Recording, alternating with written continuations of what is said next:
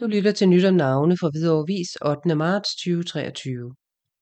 Ine fra Hvidovre vinder fornem uddannelsespris på Niels Brock.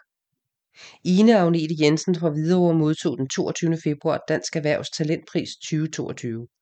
Prisen går gives til en studiegruppe på Niels Brock, der har løst en konkret opgave og problemstilling, der er stillet af virksomheden IKEA.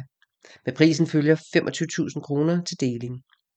IKEA stillede en konkret opgave. Ine og hendes gruppemarkere fra Handelsgymnasiet Nørre Voldgade på Niels Brock løste den så perfekt, at det udløste Dansk Erhvervs Talentpris 2023.